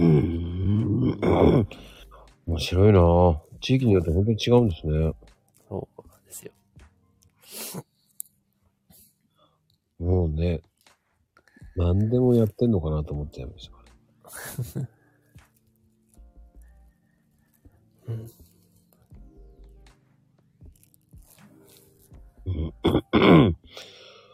うん、寒さ対策とかそういうのはしてるんですか？寒さ対策は防寒着、ヒートテックはよく着ますけどね。服装で言えば上下ヒートテック着て寒さ対策をするとかはしてますけど、多分、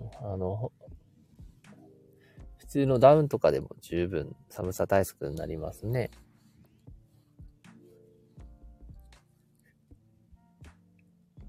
うん。工程がめんどくさいですもんね、ああいうの。うん。それを2人ぐらいで作るわけです。やるわけですからね、そういう人数の少ない目で。そう。なんつってもいいんだろうね。本当に現状的に今もね、いいようで悪い現状があるわけです。もうこれだけ悩んでる人がいるっていうからねえ、そういうのあればいいのにね、と。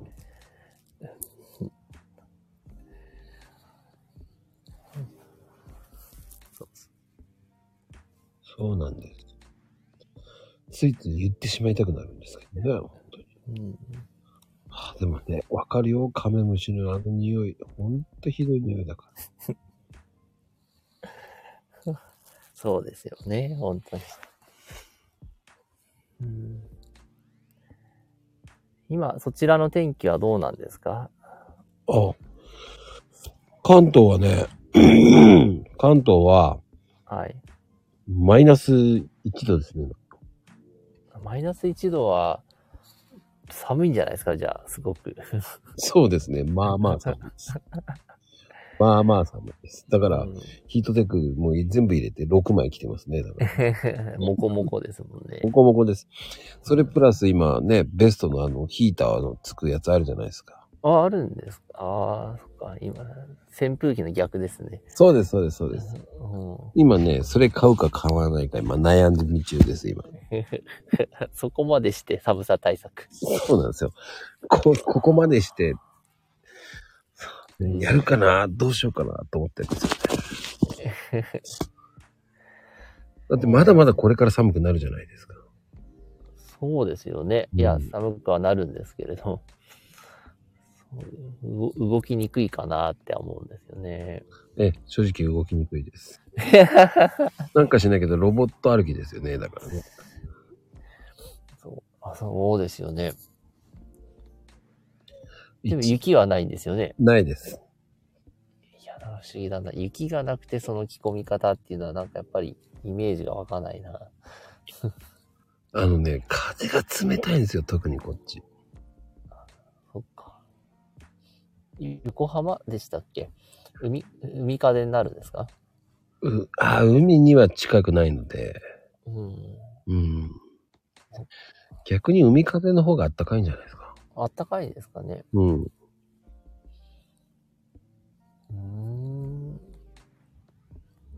まだちょっとまだ土地勘というか位置関係がつかめてない部分もありますけど、まあ神奈川なんでね。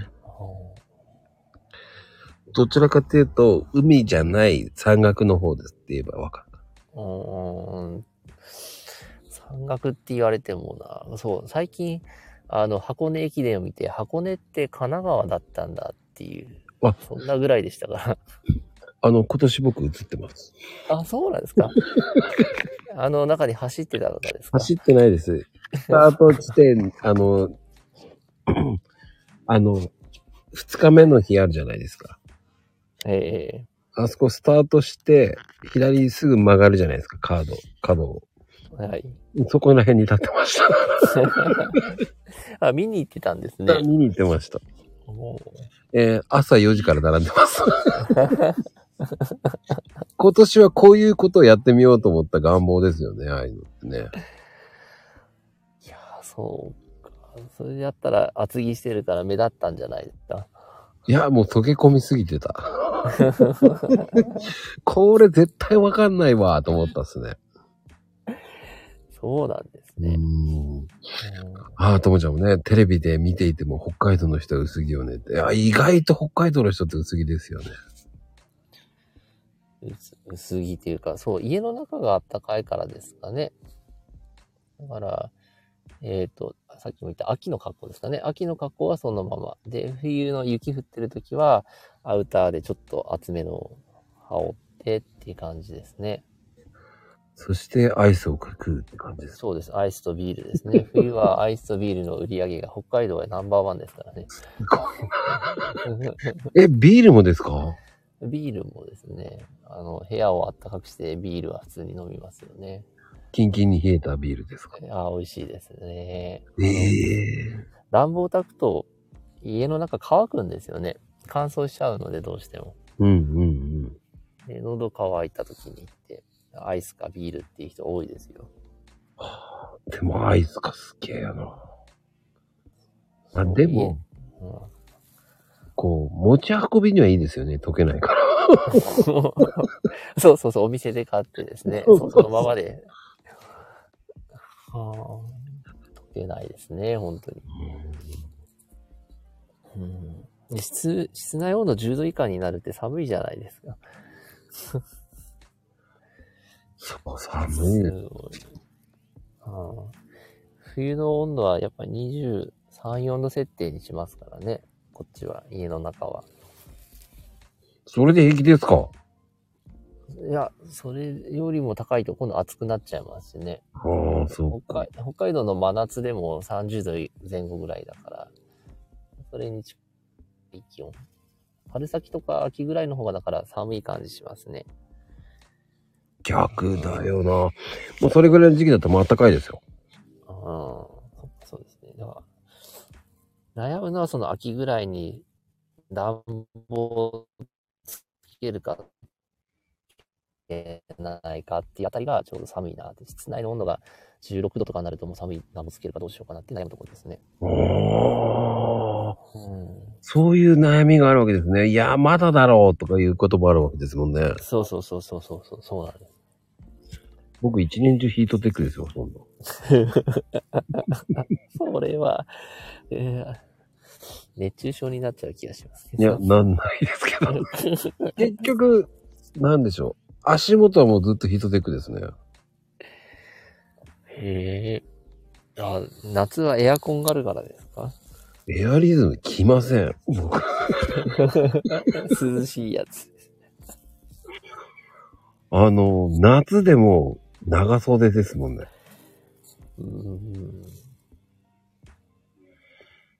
いや、長袖はさすがに、道民もあんまり着ないですね、夏は。本当ですか。まあね、まあ多分僕が。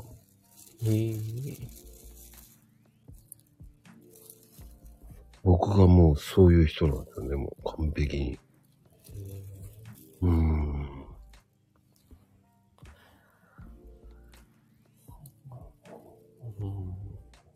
当に。いや、南北に長いな。季節感違いすぎますね。いや、多分。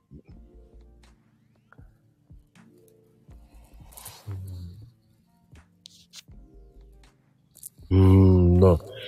多分僕がちょっと異常なだけですよ。エアリズムなんて着ない。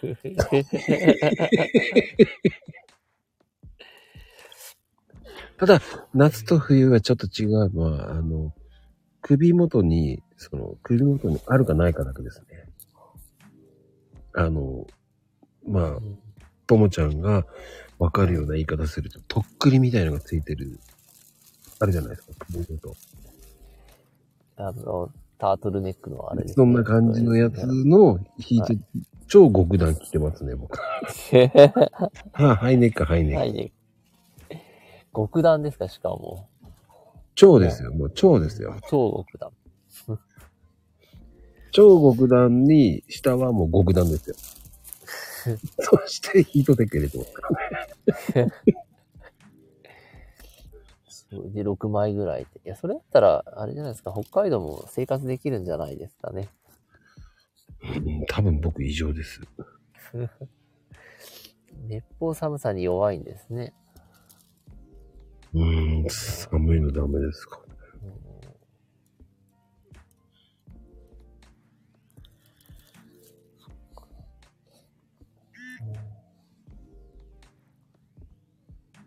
本当不思議ですよ。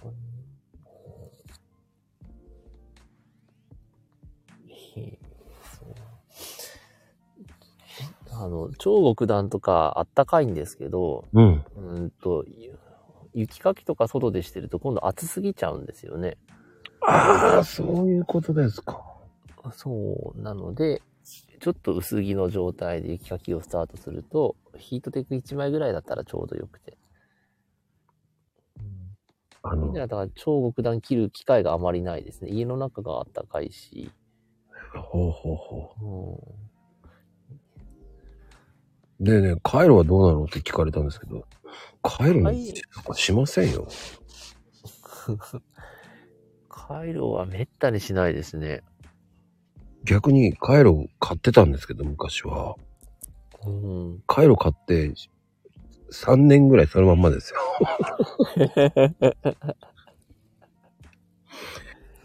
カイロしてどうすんのって思っちゃうんですよ、もうね。超極端来ちゃってるから、もうあったかいんですよ、そっちの方が。ああ、確かにそうですね。カイロは、触ってるとこだけがあったかいですからね。そう。で、ジャンバーも上着のやつも、はい、ヒートテックなんで。あ、足の裏足の裏にカイロって貼れるんですね。ああ、貼れますね。僕はヒートテックプラス下に中敷きも切って履いてるの、入れてるので。はあ。それぐらいもう、それぐらいすごいです。多分ね、狂ってるんですよ、そこ。そういうとこね、こだわってるんですよ。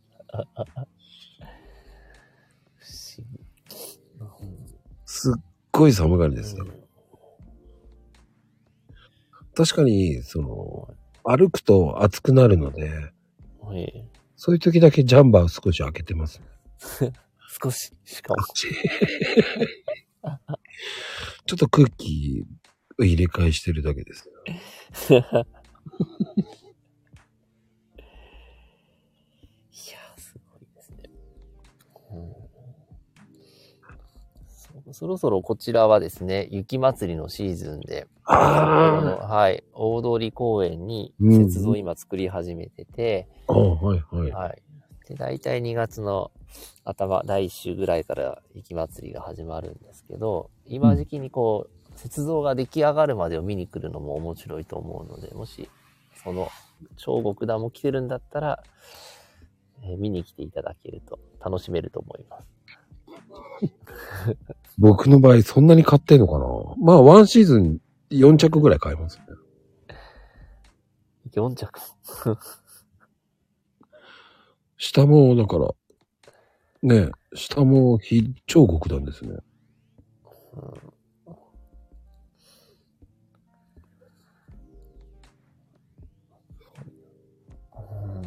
ええー、壊すとこも見学ツアーがあるんだ。そう。作るときはすごい時間かかるので、壊すときは1日で終わりですからね。でも、期間短くないですか？1週間で十分だと思いますよ。そうですか。せっかく作ったんだから、もうちょっと長くしてほしいですよ。大体見に来てもらえる期間が限られてるのがいいんじゃないですかね。雪像も季節によって、雪積もっちゃうから、あんまり綺麗にならなくなったりするんですよね。長く置いてると。あと逆に日光に当たってつららができたりとかしてって、雪像の形を保つためにも1週間ぐらいで限界なんじゃないかなって思いますけどね。へぇー。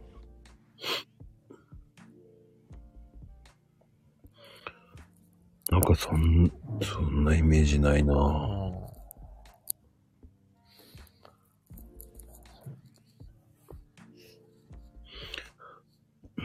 なんか僕はちょっと本当に変態みたいな感じですけどね。ヒートテックでいっぱい着込んでですか？うん。もうだからもう最近はね、本当に寒くなったら超にしてますからね今。超2枚着てますからね。それは暑いですね。小さめのやつはお祭りの途中でも溶けてきたり危険だと思われたら壊さないと。そう。じゃあ雪祭りもだから結構いろんな方が見て、でも崩れると危ないからってね、壊したりとかするんですよね。へぇー。肩こりそう。肩こりません。肩こらない。全然十分です。十分な暑さでございますよ。本当に十分ですございます。本当にびっくりするぐらいね。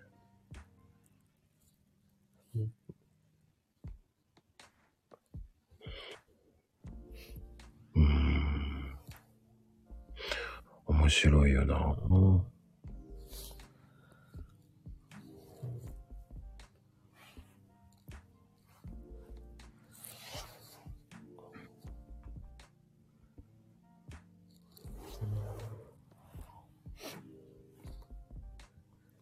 ねえ、本当にそういうふうに思ってる人、僕ぐらいだと思いますよ。多分、本当寒がりなんですよ。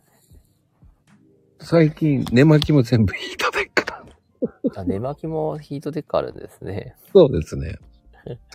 毛布もヒートテックいや、すごい、なんか、ヒートテックでここまであったかくなるっていうかあ。全然、そうですか。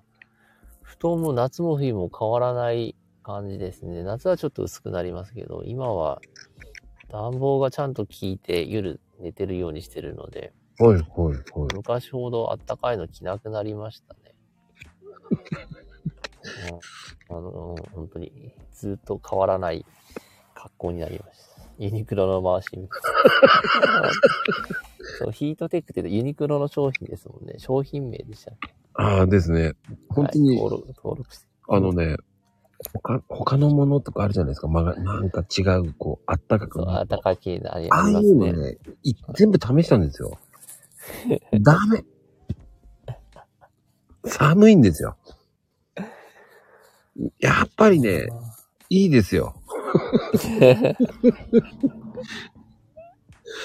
僕は合います、そっちの。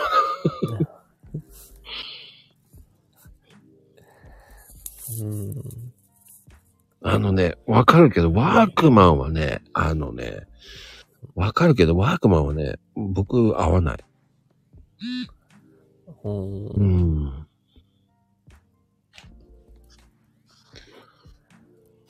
不思議。まあ、中から温めるか、外で、ね、あったかくするかもありますけどね。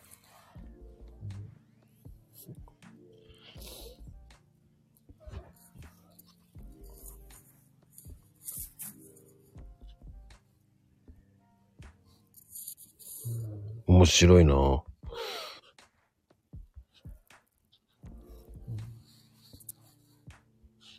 なんだろうな。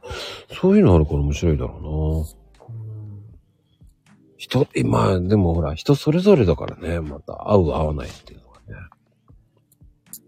化学繊維に苦手な人もいますからね。そ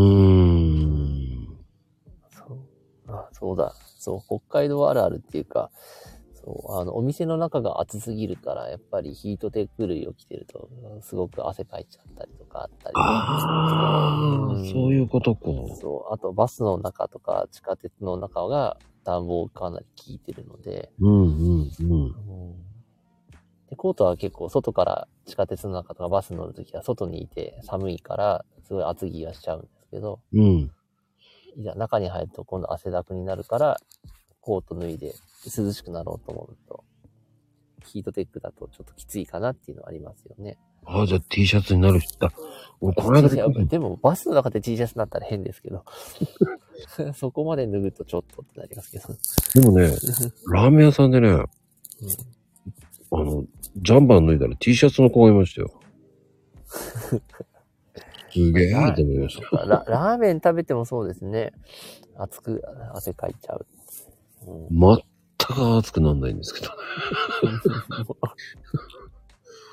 ラーメン屋さんやってても全然熱くなんなかったですからね寒って一人でもうガスコンロの前でずっと触ってましたけどね夏場でも普通でしたもんね。いやすごいな。やっぱマコさんは南の国であったかい生活してるのが合うんでしょうね。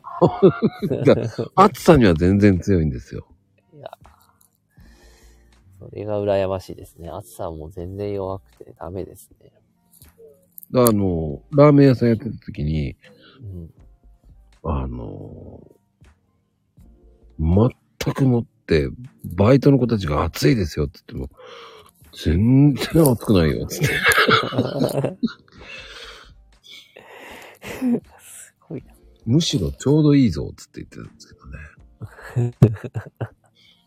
ちょうどいいって言いながら痩せてっちゃって、どうしようと思いましたね。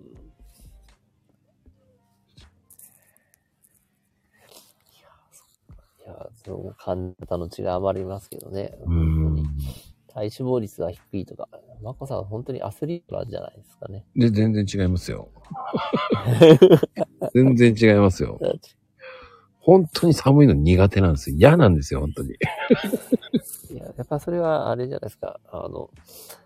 日本の南国は、宮崎県でしたね。どうですかね。あったかいと思いますけど。あ、夏のラーメン屋の厨房、サウナ。うん。サウナぐらいですね。だからサウナ全然平気ですもんね、俺。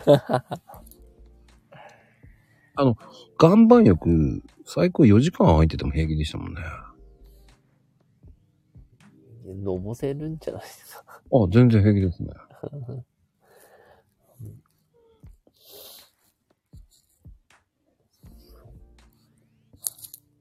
そうなんですよ。暑いの平気なんですよ。全然平気なんですよ。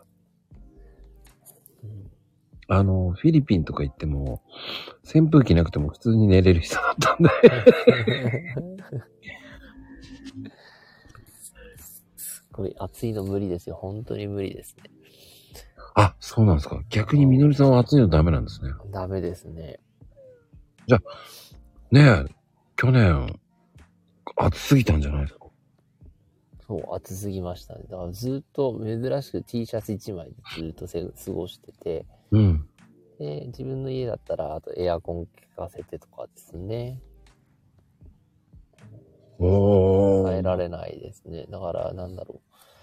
本州とかで外もめちゃくちゃ暑いじゃないですか。うん。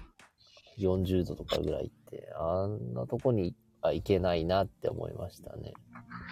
ああ。40度、あ、いい、ちょうどいいですよね。やっぱりマゴさん、それ、あれ、南国で生活されたらいいと思いますよ。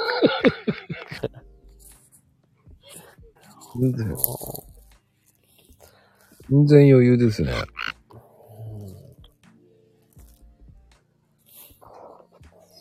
夏の大阪はまずダメなのねって言っても。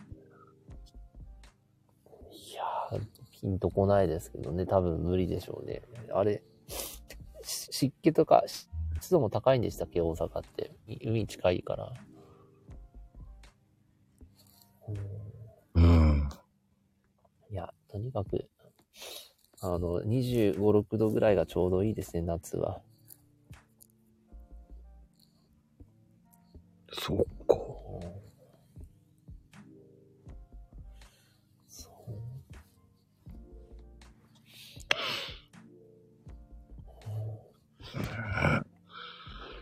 いや、でもみのりさん、ね、朗読本当に面白いですよね、朗読会。朗読会ありがとうございます。いつも企画していただいて。いやー、もうみのりさんが出てくれないとダメな朗読会になってますからね。いや、そんなことはないですけど、また本当は今月の朗読会とかですね、また楽しみにしてるので、皆さんの聞けるのがいいなと思ってたりしますしね。また、サムネも全然違う、ね、どういうのを出してくるか楽しみですよね。個人的には、秋ママさんのネタが好きですね。何が飛び出るかわからないところ。ああ。なんか最近はおとなしめなんですよ。だね、はっちゃけてないんですよね、まだ。バスガイドとか俺好きだったんですけど。うん。わかります。バスガイドはなんか良かったなぁ。いや、ほんと。いや、でも、朗読会は、皆さんの個性とか、表現の仕方があるので、しかもその2分以内って聞きやすさもあったり、ものすごくいいですよね。ちょっとやった。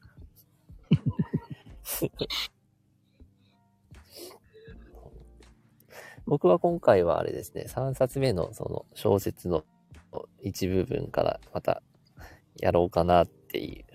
あ、じゃあしばらくまだ完成もしていないのに、そう、今度はそのシリーズ、3冊目、そのシリーズでまた行くんでます、ね。ああ、はい、もうネタも尽きないな。うまいな。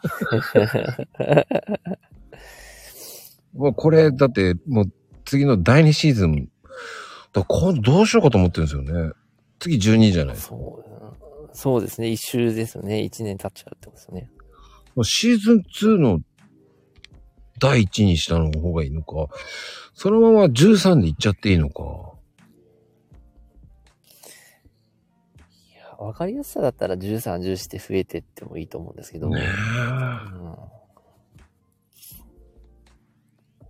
うん。どっちがいいんだろうと思いながらね、考えてるんですけどね。そうですね。2週目、シーズン2、1回目っていう。それもなんかおしゃれな感じしますしね。そうなんですよ。うん、おしゃれで行くかアナログで行くかって感じです。いや、アナログって言うんですかね、続くの。なんかアナログっぽくないですか。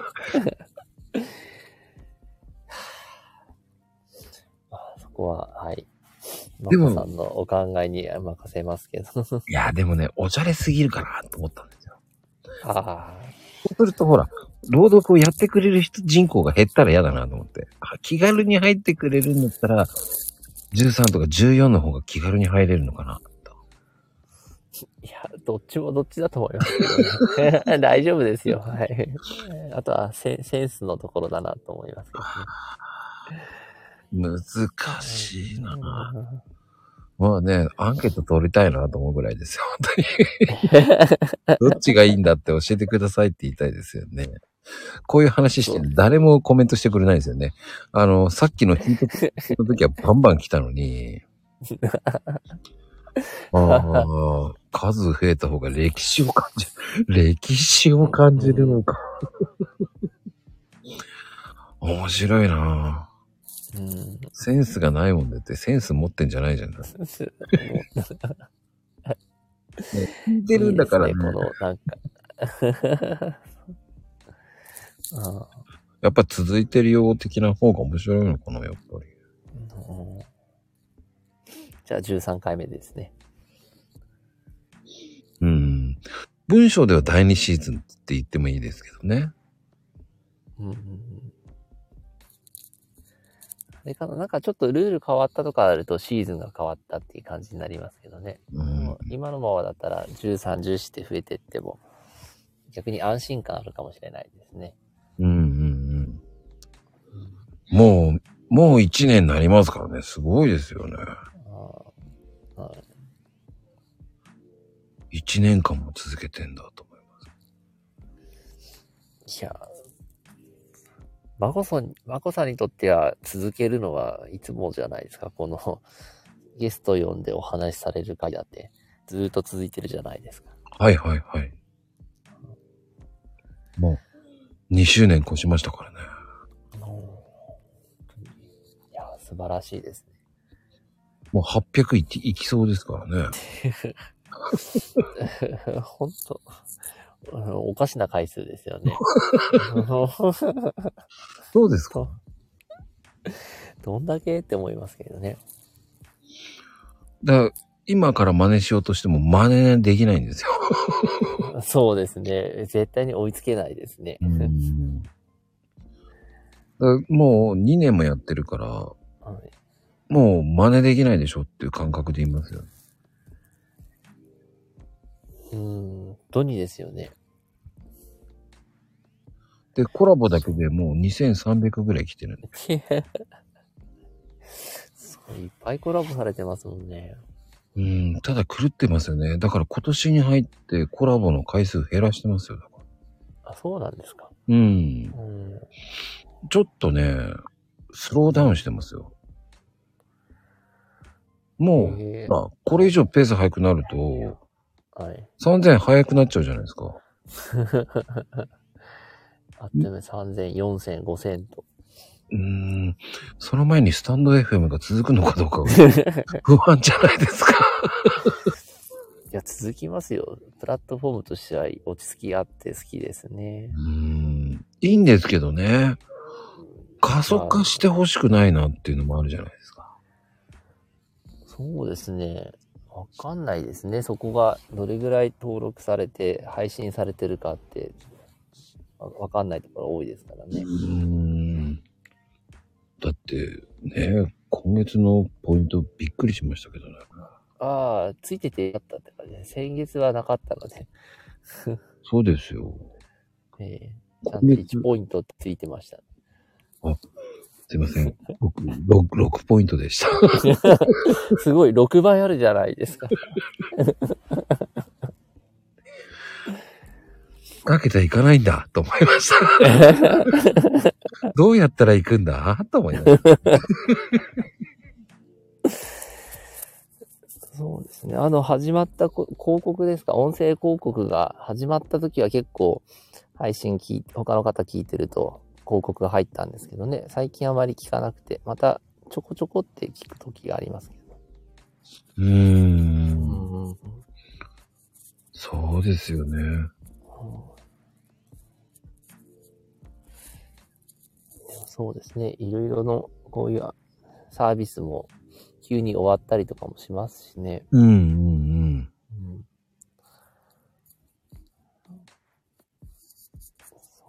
他にいろんなのありますしね。スプーンとかやられてる方もいらっしゃったりしますし。